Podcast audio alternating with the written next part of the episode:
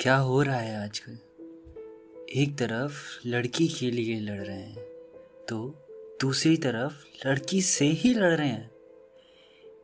एक तरफ़ हम सब मिलकर इस शर्मनाक रेप जैसी गंदगी को सोसाइटी से हटाने की कोशिश कर रहे हैं। वहीं कुछ लड़कियाँ इस गलत चीज़ का फ़ायदा उठा रही हैं। डर तक नहीं लगता क्या? खुद के बारे में इतना गंदा सोचते हुए भी जैसे हर लड़का एक जैसा नहीं होता, वैसे ही हर लड़की मासूम नहीं होती। घर में भाई नहीं है क्या? अगर यही कोई तुम्हारे भाई के साथ करे तो हम लड़कों की लाइफ में बहुत सी प्रॉब्लम्स होती हैं। और कभी कभी हम लड़ते लड़ते इतना थक जाते हैं कि सुसाइड के ख्याल आ जाते हैं जहन में। शर्म करो और डरो थोड़ा।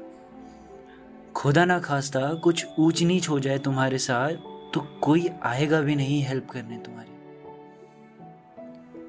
यहाँ पर भी मैं यही कहूँगा कि चेंज मांगना छोड़ो और खुद में चेंज लाओ।